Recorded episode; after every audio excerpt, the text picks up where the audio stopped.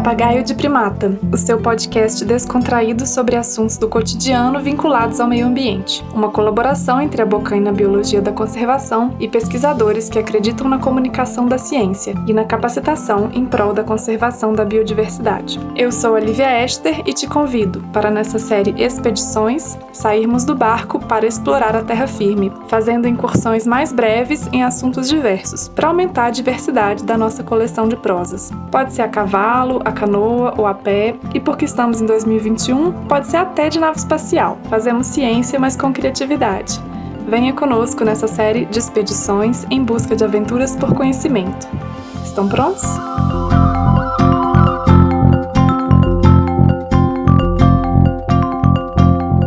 Papagaio de primata. Hoje faremos um passeio difícil. As imagens serão fortes, as lembranças serão nosso farol e as manchas nosso mapa. Hoje navegaremos por desastres socioambientais e suas consequências. Antes de zarpar, sentamos juntos no deck da embarcação. Estava refletindo sobre como a natureza é refém das enormes empresas capitalistas e me lembro de um poema da escritora brasileira Hilda Rist. Leio em voz alta para todos. Amada vida, minha morte demora.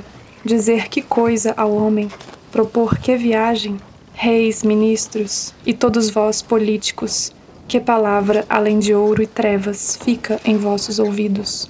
Além de vossa rapacidade, o que sabeis da alma dos homens? Ouro, conquista, lucro, logro, e os nossos ossos, e o sangue das gentes, e a vida dos homens entre vossos dentes. Assim como a Hilda com sua arte, nós também temos o desejo de expor nossa opinião em relação a tudo que vemos, de dentro do barco e nas expedições. Passamos por cenários lindos, mas também conhecemos muita gente, ouvimos histórias e somos testemunhas de desastres, acidentes, crimes. Se a alma é vasta, não devemos nos privar dessas dores, que são da humanidade e também da natureza. Hoje, especialmente, queremos trazer à memória dois desastres ambientais e sociais gravíssimos, porque não dá para dissociar o ambiental do social, que aconteceram no Brasil e que marcaram nossa tripulação, nossas viagens. Primeiro falamos do vazamento de petróleo no litoral brasileiro, com manchas que apareceram no Nordeste a partir de agosto de 2019 e se espalharam por mais de 2 mil quilômetros de costa. Depois entramos pela bacia do Rio Doce e relatamos os efeitos do rompimento da barragem de Fundão, o crime ambiental que aconteceu em novembro de 2015 pelas mineradoras Samarco, Vale e BHP Billiton, as maiores mineradoras de ferro do mundo. Queremos trazer à memória esses dois desastres porque não podemos esquecer. E a dor que dói é a mesma que nos mantém vivos e vigilantes, para que façamos de tudo para impedir que isso se repita novamente. Assim começa nossa expedição de hoje. Saímos da costa do Rio Grande do Norte em direção ao sul. Desde aqui somos confrontados com o petróleo. Ele não some ao longo da descida. Um vazamento ainda sem dono atingiu o Nordeste e é possivelmente a maior catástrofe desse tipo já vista no Brasil. Já derramou sem querer óleo na mão?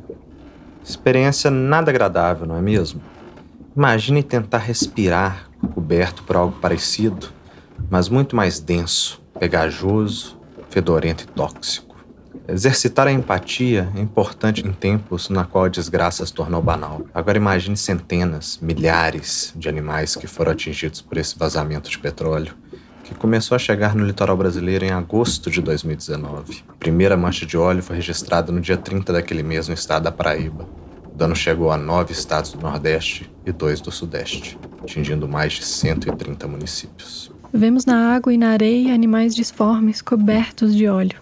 Eles não vencem essa batalha. Não foi possível fugir. A substância preta é viscosa demais e respirar não é uma opção. Vejo tanta gente recolhendo com as próprias mãos as manchas que alcançaram a areia. O desespero para salvar supera o medo da contaminação. Aliás, as autoridades os alertaram do risco? Não vemos muita ação por parte do governo nos primeiros dias após o ocorrido. Cruzamos com pescadores e voluntários em seus barcos. Eles dizem que sabem o que pode acontecer. Na pele causa alergia, respirar inflamar faringe, comer dá dor de cabeça, náusea, vômito, dor abdominal.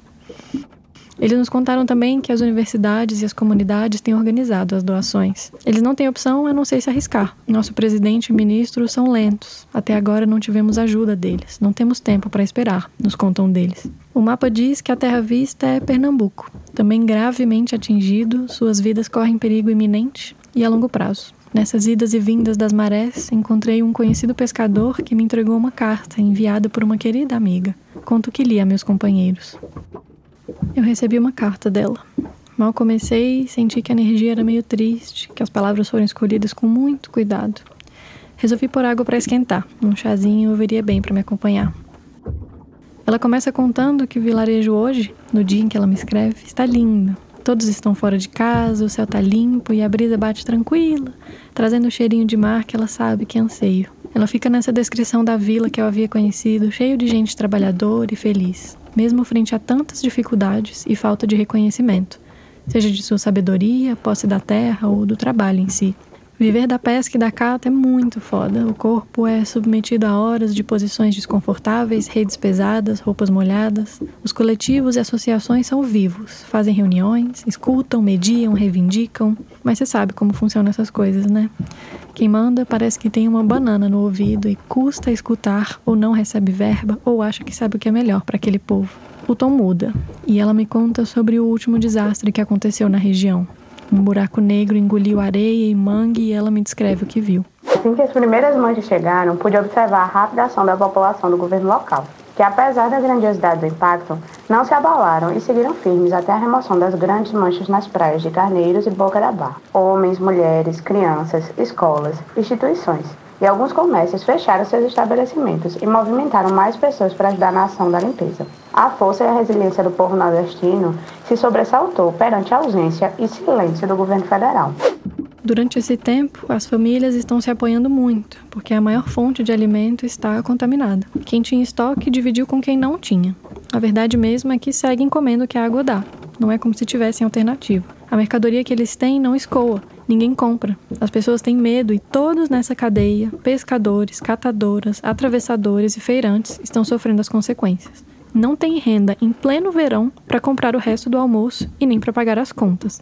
Essas dívidas terão perdão? Apoio econômico por parte do governo durante essa crise é o número um do ranking de prioridades. Os líderes da comunidade insistem que o mais urgente é que o Estado ajude os pescadores e as marisqueiras com um salário, não é esmola. É que não tem como trabalhar se a fauna local e a fonte de renda não existem. As mulheres, que quase sempre são as que mais sofrem os impactos de desastres ambientais, não ficaram de fora por aqui. Como sua principal atividade econômica é a cata de marisco, isso as expõe de duas formas, me conta ela.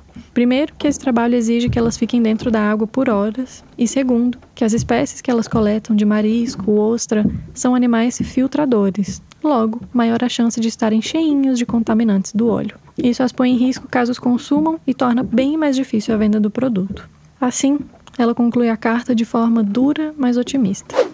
O que podemos observar no estado de Pernambuco é o descaso e a demora do governo em decretar estado de calamidade pública e do governo federal a recusa de pedir ajuda internacional para algo que eles estão claramente não possuem controle algum. Atuam, se é que atuam, de forma lenta e despreparada.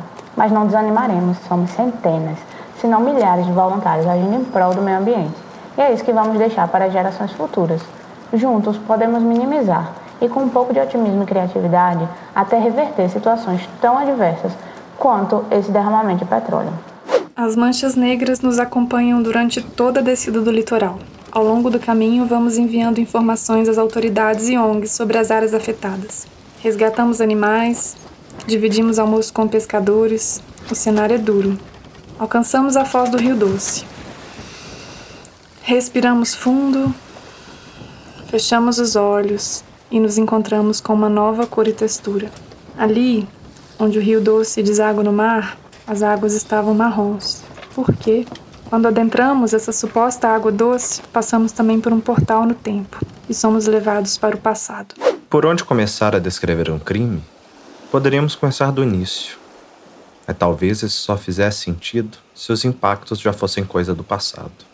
Em 5 de novembro de 2020, fez cinco anos que a barragem de Fundão, de propriedade da mineradora Samarco, controlada pelas empresas Vale e BHP Billiton, se rompeu Foram dezenas de municípios atingidos, direta e indiretamente, pelo tsunami de mais de 44 milhões de metros cúbicos de rejeitos de mineração, que deixou também centenas de famílias desabrigadas, além da devastação ambiental pelo caminho. Desde o distrito de Bento Rodrigues, em Mariana, Minas Gerais, até mar adentro, na foz do Rio Doce, na vila de Regência em Linhares, Espírito Santo. Foram e são muitas vidas perdidas e silenciadas pelas injustiças cometidas e nunca integralmente reparadas. Além das 19 mortes ocorridas no dia, quantas ocorreram após o fatídico 5 de novembro de 2015? O que sabemos é que muitos dos sobreviventes jamais verão suas novas casas reconstruídas e suas vidas retomadas. Nesse período em que o agressor ficou responsável por cuidar dos agredidos, muito pouco se avançou, apesar de gastos exorbitantes com publicidades e números cuidadosamente calculados. Em cinco anos, pelo menos 55 pessoas que deveriam ser reassentadas perderam suas vidas. Com o ritmo lento das construções e das ações judiciais, quantas mais não poderão retomar suas vidas com dignidade que merecem?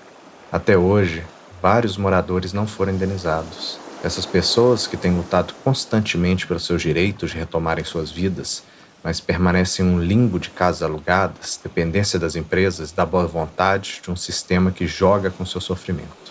Elas permanecem presas num passado que não acaba, se tornando presente e futuro. Subindo o rio, passamos por algumas dezenas de cidades. Linhares, Governador Valadares, Rio Doce, Barra Longa, eu queria que a gente estivesse tirando várias fotos, conhecendo cidadezinhas, lavando a alma na água, mas a única possibilidade que tínhamos era de encarar essa destruição.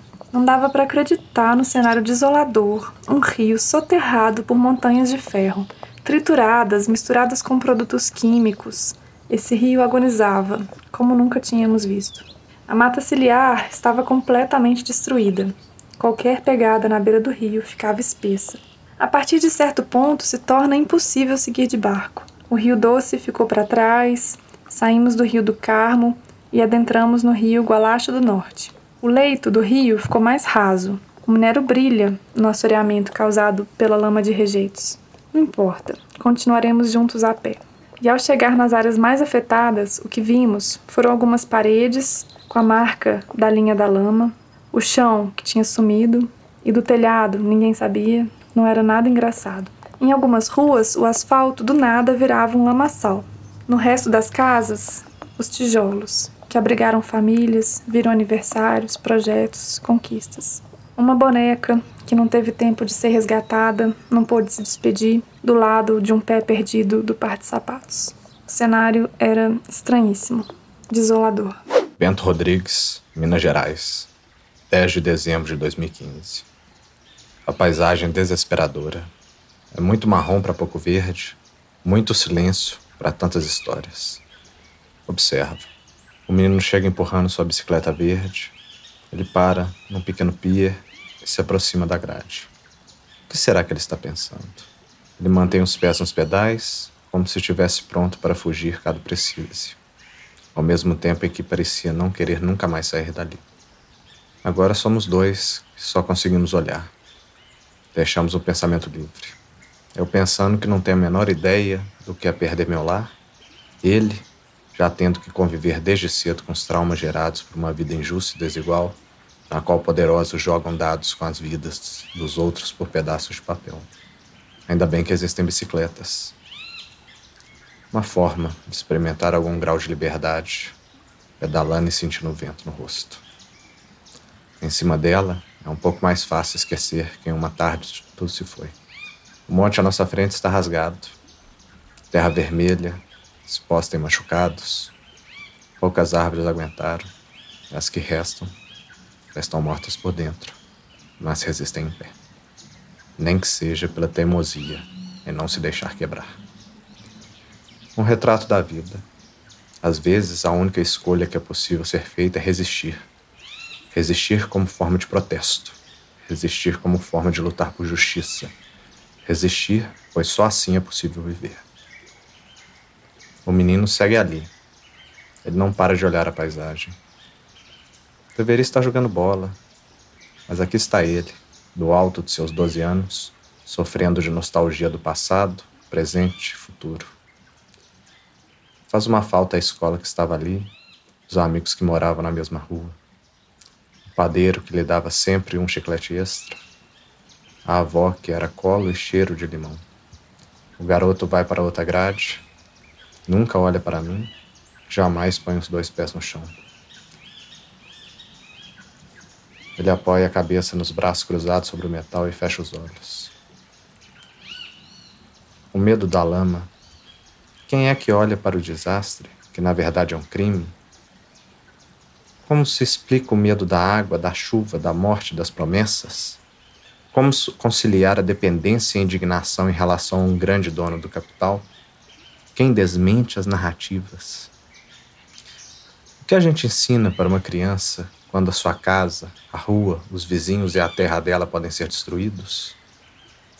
está autorizado a ameaçar e consolidar o massacre dos mais vulneráveis. E para os idosos, que perderam tudo no momento mais sagrado da vida, infelizmente muitos não estarão aqui para ver a justiça teatralmente se tornar realidade. O importante é que a economia do país não pare, não importando quantas vidas tenham que ser sacrificadas? Ou é algo ainda mais egoísta que isso? Uma famosa lógica da individualização dos lucros e socialização dos prejuízos. Quem indeniza os sonhos? as compensações financeiras vão rolando muito lentamente e a dependência da região pela mineração não diminui. As responsáveis pelo desastre continuam a funcionar, abastecidas de promessas e expectativas. Do fundão do sofrimento, a comunidade tem esperança de reconstruir sua relação com a terra. Está claro que bens materiais são importantes, mas é muito raso pensar que oferecer uma casa em outro bairro e uma indenização minúscula vão compensar o trauma causado por esse crime. É muita cretinice precificar a vida. E, ao contrário dessas empresas, o nosso papel é lidar com as consequências para que menos sonhos sejam soterrados. E precisamos fazer isso para já. Brumadinho foi logo ali, mas isso é conversa para outro dia. Pertencer é se sentir parte. O que te conecta ao lugar em que vive e que te dá saudade da cidade natal? E se esses lugares desaparecessem, levando junto todas as suas coisas e memórias? Como se reconstrói um sentimento? Com acolhimento e muito trabalho, não será o réu quem irá preocupar-se com isso. Não tem acidentes nessa história. Carlos Drummond de Andrade nos alertou em 1984 em seu poema Lira Tabirana. O rio é doce, a vale amarga. Ai, antes fosse mais leve a carga. Entre estatais e multinacionais, quantos ais? A dívida interna, a dívida externa, a dívida eterna. Quantas toneladas exportamos de ferro? Quantas lágrimas disfarçamos sem berro? Os desastres socioambientais têm algumas coisas em comum muitas vezes uma soma de negligência, corrupção, ganância, descaso. Os avisos sobre os riscos existem. Não remediá-los é uma escolha que afeta o povo, não o tomador de decisão. Quem se muda, parte para outra. Quem está preso, quem fica preso na indefinição, perde até sua capacidade de escolha. Porque o crime se repete e se perpetua, enquanto os danos permanecem vivos. Esse é o problema. Partimos de encontro aos nossos companheiros. O peito pesa, a cabeça meio nublada de tanta informação e indignação. Alguém comenta como escolha política construir a barragem. Uma escolha que não reconhece nomes nem histórias. Um de nós viu um afluente do Rio Doce, tampado pela lama. Pensamos em como as populações de peixes que antes faziam encontros e reencontros agora ficaram isoladas. Nos lembramos como tudo está singelamente conectado. De volta ao barco, nos deparamos com uma tempestade. Nos abrigamos na cabine e começamos a assistir a água que cai. A cada nova chuva, mais e mais rejeitos descem pelo rio. As tempestades também retornam o petróleo ao litoral. Desastres se repetem quando esquecemos da necessidade de planejar e agir para evitá-los. A vida é resiliente e lentamente retorna. Mas as águas se tornam cada dia mais amargas e as doces memórias cada dia mais distantes. Nessas memórias, mais que trazer estatísticas, aspectos do julgamento criminal ou dados mostrando a dimensão planetária desses dois desastres, trouxemos aqui os aspectos humanos, pois é esse que toca a todos, que cada um pode sentir em si e assim se solidarizar com a dor dos que viveram na pele. Os impactos na natureza não podem ser revertidos, a não ser em uma ínfima parte, por mais dinheiro que se gaste, ou não. Talvez daqui a alguns milhões de anos se recupere. Então, vamos tratar de proteger a natureza que ainda temos. O preço da paz é a vigilância constante. Esse foi mais um episódio da série Expedições do podcast Papagaio de Primata. Nesse barco, trazemos a ciência de forma contextualizada, sempre buscando falar de assuntos do cotidiano vinculados ao meio ambiente. Quinzenalmente, às sextas-feiras, lançaremos novos episódios. Esse roteiro foi idealizado por Ana Monteiro e Matheus Carvalho, que também deram voz a esse episódio junto comigo. Eu sou a Lívia Esther. E quem contou sobre a sua experiência durante o desastre em Pernambuco foi a nossa convidada, Alessandra Pessoa, recifense, bióloga e mestre em ecologia humana. Esse episódio é uma homenagem a todas e todos os atingidos pelos crimes socioambientais do rompimento da barragem de Fundão e pelo derramamento de óleo na costa brasileira. Nunca esqueceremos. A composição do tema e a edição são da Som do Cosmo. Agradecemos imensamente aos parceiros, amigos e familiares que contribuíram com doações para viabilizar essa etapa de criação do episódio. O nome de todos está no nosso site como forma de agradecimento. Não se esqueça de entrar no nosso site www.biologiadaconservação.com.br barra papagaio de primata.